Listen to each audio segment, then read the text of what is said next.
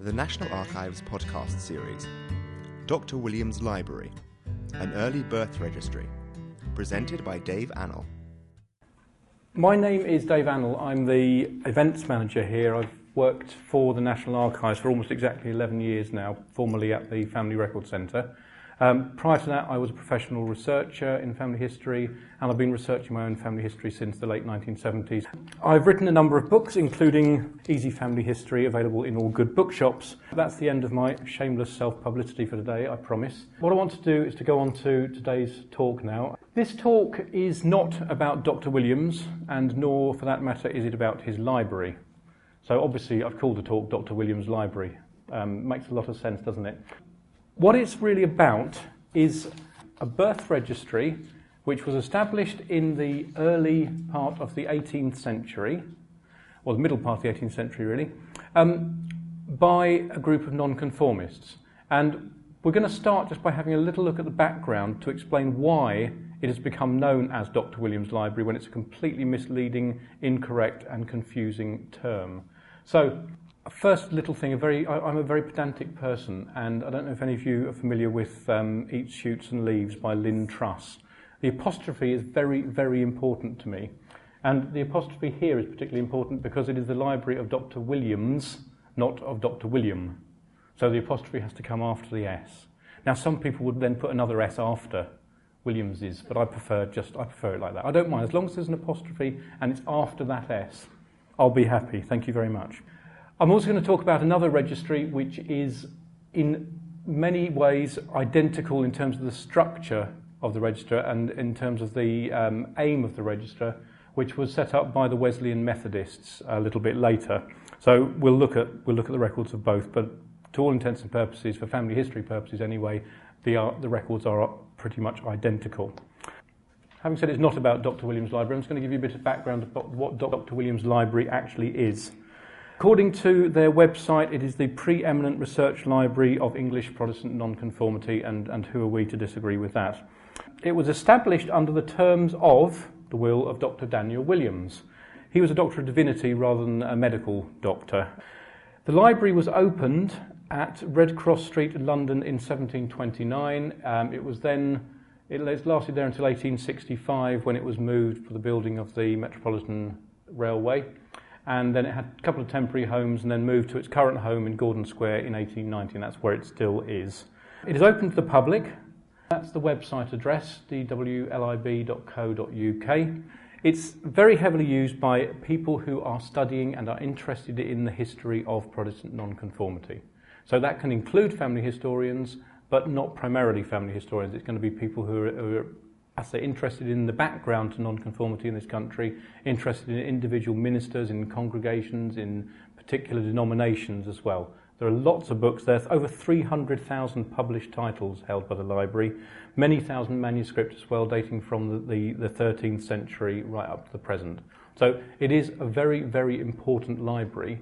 But the crucial point is when we talk about Dr. Williams' library and family history research, we're not talking about this normally we're talking about the registry that bears its name. This will all become clear by the end of uh, this, this session. So let's have a look at Dr. Daniel Williams himself. Unfortunately, we can't look at him because the only picture known of him is held in the, the library and there are no electronic copies of it that I could find anywhere. So we'll just have to imagine what he looks like. Um, born about 1643, probably in Wrexham. No one's entirely sure, but they think he was born there he certainly left money to the poor of Wrexham in his will, which suggests that is where he came from. And we know that he has connections with North Wales. So he became a preacher at a very young age. Certainly by the time he was 19, he was already preaching. And he then moved to Dublin. He spent about 20 years there. And in 1687 returned, uh, came back to, to London, where he became the pastor of the Hand Alley Chapel in Bishopsgate Street. And he was there, he continued to preach there until his death. He was a very influential person. He had the ear of at least two kings. They consulted him on matters relating to nonconformity. So he was probably, of, of, in the late 17th century, the most important uh, dissenting minister. He died in 1716 and is buried at Bunhill Fields, which is, of course, the large uh, nonconformist burial ground in the City of London. So that's the basic structure of, of what he was. If we go on to his will now, because this is the, the crucial thing for the setting up of the, the, the library. His will was written in 1711, proved at the Prerogative Court of Canterbury on the 6th of November 1716. So we have the copy, we have the will here at the National Archives. It was a long will. He says in the will itself that it was contained in six sheets of paper. So uh, if you imagine the size of the sheets of paper they wrote in, it was, it's a pretty big document. And his estate was worth about 50,000, which is nearly 4 million in today's money. So not only was he an influential man, he was also an extraordinarily rich man. Um, perhaps the two went hand in hand, of course. His will contains many charitable requests. He set up um, schools and colleges, he set up all sorts of uh, organisations and institutions around the country. But the most important one for us is that he includes instructions to his executors to establish a public library. And I'll just um, read a bit. I mean, the whole, the whole will makes absolutely fascinating reading. But this is the, the, the, section that's of particular interest to us. He says, As to my library, my will is that duplicates and useless books, and I think he means those unfit to be set in a public library, be given away to such as they may be useful to. I'm fascinated to know what sort of books he thinks were not fit to be uh, set in a public library, what sort of books he was collecting um, it, it uh, does, does make the mind boggle. But anyway, he then says, the, the residue I appoint for a public library, and I ordain my executors, with the advice of my trustees, to purchase some or other freehold edifice in some cheap and convenient place without or within the City of London, which sort of means anywhere, doesn't it? I think, because everywhere's within or without City of London. Anyway. Uh, he goes on to expand, give more details about what he wants to do. But that's, that's the actual clause, that's the bit in the will where he says he wants this library to be set up. Now, it took his executors a little while to get round to things because this was proved in 1716, the year that he, that he died, but it wasn't until 1729 that the library actually opened. So, really, what we're, trying, what we're trying to point out here is that there is a library called Dr. Williams Library. This was how it was set up. It's been in existence for nearly best part of 300 years now, but it is not what we refer to when we say Dr. Williams Library. What we're actually referring to is the Registry of Births, which, as we will see, wasn't set up for another 13 years after the library was set up. So when we call it Dr. Williams Library, we're referring to a building rather than a registry, and we're referring to a registry that was set up 26 years after he died. He had nothing to do with it. It wasn't in, even in his mind that there should be a registry. So uh, is a little bit confusing. Um, another quote from the library's website it says, Although Dr. Williams' library is the main library for the study of religious nonconformity, it has very few records relevant to the family historian. Well, I get their point, but I would disagree to an extent because I think any library, any historical library that's got documents going back 700 years is going to be of interest to family historians because there will be documents there with names, with places, and with dates, which is what we want. So I get their point, and I suppose what they're trying to do is to deflect the barrage of people who come there saying, Can I look at Dr. Williams' library, please? And they get that all the time. That is obviously something that um, troubles them and takes up a lot of their time answering inquiries that should be directed elsewhere. So I don't know why the registry is called Dr. Williams Library. I don't know why, I don't know by, by whom or when the name was first used to apply to the registry, but the problem is that it's stuck. And it's going to be very, very difficult to change it now because it's so entrenched. I mean, it's like we'd still talk about going to Somerset House to do research. People who don't know too much might say, oh, I'm going to go to Somerset House. We talk about the St Catherine's House indexes. Well, I mean, St Catherine's House closed well over 10 years ago. The, the indexes were at Somerset House, then St Catherine's House, then the Family Record Centre, and now disappeared into the ether somewhere. But we still refer to them by the old terms, and it's the problem with, with using things like this that, that these terms tend to stick and it's difficult to, to shift them. The National Archives' own catalogue refers to these as the Presbyterian Independent and Baptist Registry. It's a bit of a mouthful. Um, the director of Dr. Williams' Library insists that it should be referred to as the General Register of Protestant Dissenters, which is no better, really. The certificates and the registers themselves say things like the Register of Births kept at Dr. Williams' Library. Personally, I like something like the Protestant Nonconformist Birth Registry. It's not exactly catchy, but at least it, it, it does what it says on the tin. And remember, as I said before, we're actually dealing with two registries because the Wesleyan, the Wesleyan Methodists had their own registry. That was set up in 1818, so quite a lot later than this one. So, a little bit of background then. The, the registers themselves The registers are, and it's important to remember this, registers of births. They're not, they don't have marriages, they don't have deaths or burials, and they don't, generally speaking, have baptisms. Some of the certificates are joint birth certificates and baptismal certificates, but the crucial thing is they are certificates of birth. They record the births, as it says there, of around 60,000 people. So that's a lot of people, and in many cases, this will be the only record of their birth. So we're looking at people who were born before 1837, who were not baptized in the local Church of England parish, so you're not going to find their baptism there, who may have also been, their baptisms may have been recorded in the local nonconformist chapel, but who knows what percentage of those have actually survived? It may be as little as 20% of all the chapels that have been in existence. It may be as small as 20% of records have actually survived. So this is hopefully going to fill lots of gaps for people. The registries were set up as part of a campaign. Now, I'm going to tell you a little bit more about this in a minute, but it was all to do with nonconformists trying to get official recognition and equal rights. It's almost like a civil rights thing because, as I'll explain in a minute, nonconformists were very heavily prejudiced against in public life.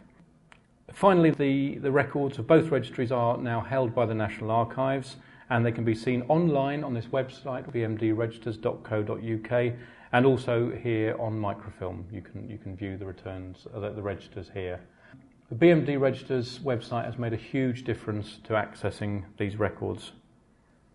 Of course, remember, let's just emphasise one more time the records cannot be seen at Dr. Williams' library. Right, the history of the registry. Let's just go back, right back to the 17th century. Two particular acts were passed the Corporation Act in 1661 and the Test Act in 1673, which had the effect of excluding nonconformists from public office. The first one, the Corporation Act, excluded nonconformists from membership of town corporations.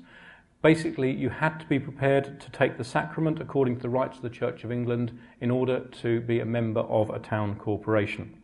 The Test Act, passed 12 years later, imposed the same test upon holders, holders of civil or military office.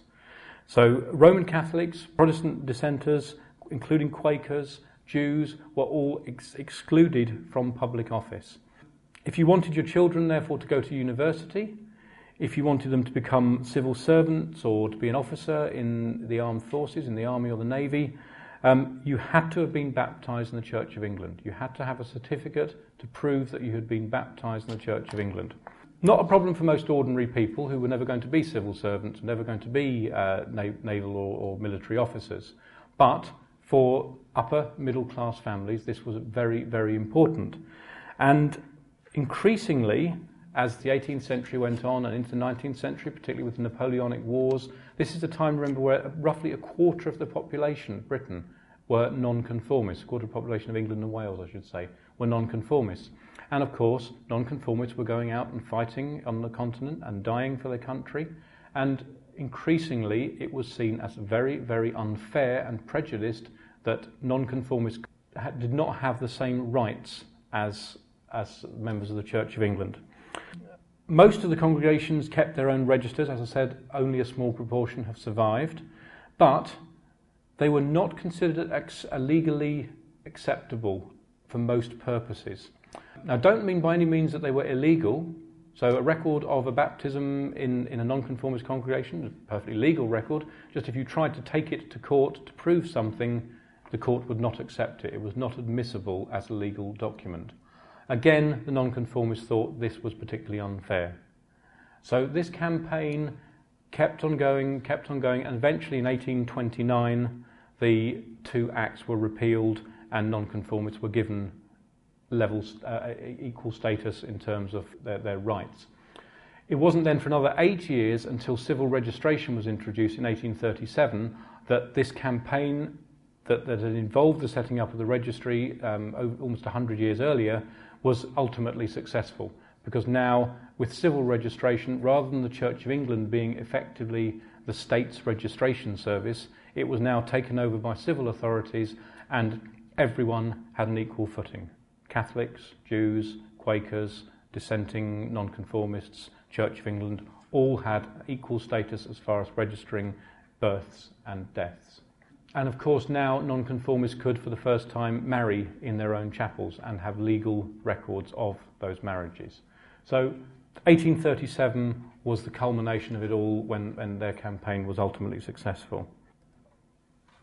Going back again, this actually started in 1727 when the three um, denominations, the Presbyterians, the Independents, and the Baptists, set up this rather unwieldy sounding organisation called the General Body of the Three Denominations, which I always think sounds like something out of, the out of Doctor Who.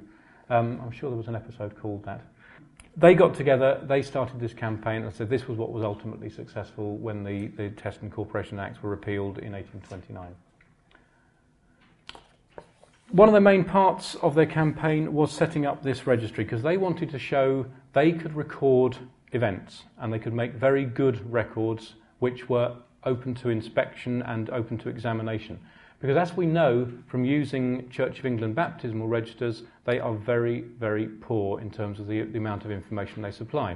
You may get a record just saying uh, John Smith, baptized son of William Smith. You might not even get the mother's name.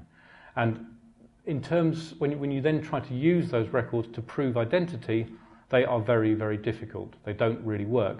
And that was one of the justifications eventually for introducing civil registration because what was in place was simply not up to the job. So the nonconformists set up this registry to show they could do a much better job of keeping records. So the registry, the, once it was established, the obvious place to house it was at Dr. Williams' library. This was the, the library used by nonconformists. It was a centre of study of nonconformity, and therefore it was a logical place for it to be established. And as I said before, uh, Dr. Williams, uh, the, the Wesleyan Methodists also opened their similar registry in 1818. So we've got these two registers. All the records of, the, of both registries came to the National Archives via the General Register Office because they were part of the huge collection of registers that was called in by the General Register Office in the early 1840s. So all the nonconformist registers from congregations that had submitted their registers, plus all these registers as well, were collected in by the General Register Office and are now, are now held by the National Archives here's a bit of a problem. Or at least it was a problem before the BMD Registers website came online because both registries actively encouraged retrospective registration. So, unlike the civil registration system that we have now, where you have to register an event within six weeks, they said, don't care how long ago it happened, we want the births of your congregation to be registered. But they were arranged by the date of registration rather than the date of birth. So, if you were looking for someone who was born in 1780, you would have to look in the register from 1780 right up to 1837 because they may have been registered when they were an adult. So that made things quite difficult to find. It wasn't a great success, to be honest. If you look at the, the figures there, in the first 26 years, only 309 births were registered. So it took a while to get off the ground. Eventually, they, they did, it did become more popular, and as I say, by the end, when the registers were closed, nearly 60,000 births were registered. The registers, registries were closed on the 31st of December 1837. Again, it's all part of the setting up of civil registration. They were initially meant to be closed on the 30th of June, the day before civil registration started, but there was such a backlog of uh, records to record because people realised this was the last chance to get these records recorded so that their children's births are taking, part, taking place before uh, the 1st of July 1837 currently had no legal record of them if they wanted there to be a legal record, they would have to register them quickly. So they were given up until the 31st of December to register them. Now, I'm not sure of exactly the facts, but I think it's something like a quarter of those births were registered in the last year. So there was a huge rush to get these, these births registered. And you'll see pages and pages on the registers where people are getting all their children registered in one go. Which is great for us, of course, because they're all together on the page if you can find them. Most of the records, admittedly, most of the records in the registries are from London and the South East. But it is not by any means restricted to people from London and the South East. There are people from all over England, from Wales, even from Scotland and Ireland, and from abroad. We will get some people who were born abroad registered there. The records, each registry comprises three types of record indexes, registers and certificates. I've put in brackets the record series that they're held in. RG4 is National Archives Record Series Registrar General, is what the RG stands for because they were collected by the Registrar General. If you picture these as, if you're familiar with civil registration today, these are the equivalent of the books that were formerly at the Family Record Centre, the big red books that were on the shelves. These are the equivalent of the registers held in Southport, the actual registers from which they issue certificates. And these are the certificates which they issue or given to the parents at the time. So if you, if you imagine that, it's exactly the same system indexes, registers, and certificates. Precisely the same system that was introduced in 1837. Now, as I said before, um, because all these records are arranged by date of registration, it always made them difficult to use because retrospective registration was encouraged. So, as I said, if you were looking for someone who was born in a particular year, you wouldn't necessarily find them in that year. It may be a year later, two years, five, ten years later, even. And as I said again, many thousands of births were registered in the last few months of 1837. So lots of them from the 1810s, 1820s, 1830s, all registered in that last few months and all appearing in the registers for 1837. Good news then, the BMD registers has made uh, website has made access to the records very straightforward because you can now search by name and date of birth. Another way into these is through the British Isles Vital Records Index, which provides access to approximately 85% of the records. Now, the British Isles Vital Records Index, if you're not familiar with it, is a set of CDs produced by the Church of Latter day Saints. And um, we've, got them, we've got them here. It's another way into the records, and if you don't find something on the BMD Register's website, I would suggest you try the British Isles Vital Records Index. Also, the International Genealogical Index itself has a lot of records from Dr. Williams' library from the, I think they actually call it there the Protestant Dissenters Registry. So you can pick them up now from in a variety of ways. In the old days, which I remember well, the only way into it was through the indexes, the manuscript indexes, which were arranged in chronological order by date of registration, so that by initial letter of surname and then in order of the date of registration. And what you found by looking at the index was a reference to a register entry or a certificate. The registers themselves. There are 11 volumes of registers for the Dr. Williams Library Registry and three for the Wesleyan Methodists. So, again, the registers are arranged by certificate number, but this is where it becomes particularly exciting for family historians. Here's a typical entry, I'll read it out. This is the registration of birth of Eliza Peachy Levitt of the parish of Soham in the county of Cambridge tells us it was registered on November the 24th, 1820 by Thomas Morgan. And then in the right in the next column over it gives the parents' names, Elijah Levitt and Eliza, daughter of Stephen and Elizabeth Gardner. So we have three generations in one entry. We're talking about the birth of Eliza Peachy Levitt. We get her father's name, Elijah Levitt. We get her mother's name, Eliza. But we also don't, we don't just get her maiden name, which is Gardner, we get her parents' names as well. So three generations, five names on one birth entry. And in fact, the entry just below that is for, is for Eliza's brother with the, the wonderfully named Gardner Levitt. So you can see straight away, compare that with the equivalent entry in the Church of English Parish Register, which would probably say Eliza Peachy Levitt, uh, daughter of Elijah and Eliza Levitt. And that would be it. Now, your problem, if you were then researching that family, assuming if, for example, Elijah Levitt was a, a, a, more common name, it might be very difficult then to find the marriage of Elijah to Eliza because there may be several possibilities. Now you know her maiden name. You can also find her baptism because you know her parents' names. It opens things up in a way that Church of England registers just don't. The certificates are very similar. In fact, in theory, they should be identical, but they're not always, and it's always worth checking the register entry and the certificate because both should have survived for, for every entry. So they give the full details of the registration, again, usually including the mother's maiden name and her father's name, occasionally her mother's name as well. So that's, this is actually an entry from the Wesleyan registry. And um, I'll just read the whole text because it is, it is just amazing how much information you get here.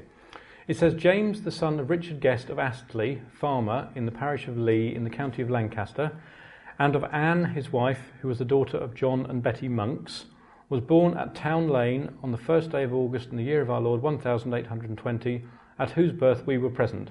And we have Thomas Pendlebury, the surgeon, and Sarah Swindle of Worsley, the attendant. She'll be the, the midwife.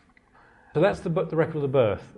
So we've got a lot of information, more than you would actually get on a post 1837 birth certificate, because we've got not just her maiden name, but her the mother's parents' names. And we've got the actual place of birth, Town Lane, so not just Astley, but actually Town Lane. So we get a little bit more detail there. Then we get the baptism. Uh, the first above mentioned James Guest was solemnly baptized with water in the name of God the Father, Son, and Holy Ghost on the 10th day of September in the year of our Lord 1820 at the house of Richard Guest by me, Joseph Worrell, minister. So we now know who performed the baptism and where the baptismal ceremony actually took place. Now we have the signatures of the parents. It says, We, the parents of the above named James Guest, do hereby attest the truth of the above record of the birth and baptism of our said son. And it's signed Richard Guest, father, and Guest, mother. And then the registration details. It tells us when and where it was registered, the name of the registrar, Thomas Blanchard, the folio and certificate number. Loads of information, all on one document. You might notice as well at the bottom um, the way it's cut with these nice squiggly lines, and then it's cut with a wavy line. I don't know if you're familiar with this, but this is what is called an indenture. And the reason they did this was there would be two copies of this, and they would originally be joined together, and they would then be cut. The top half would be kept by the registry, the second, the bottom bit would be given to the parents. And in order to prove that the document was genuine, you would bring the two together, and they would join up together, and then people would know this was this was legal. A very good way of doing it because it's almost impossible to forge a line and make it exactly like a copy that you don't know of the existence of, if you see what I mean. So it's a very, a very good system, worked very well. That is essentially what I wanted to say about the register. Ladies and gentlemen, thank you very much. Thank you. This event was recorded live on the 19th of May 2009 at the National Archives, Kew.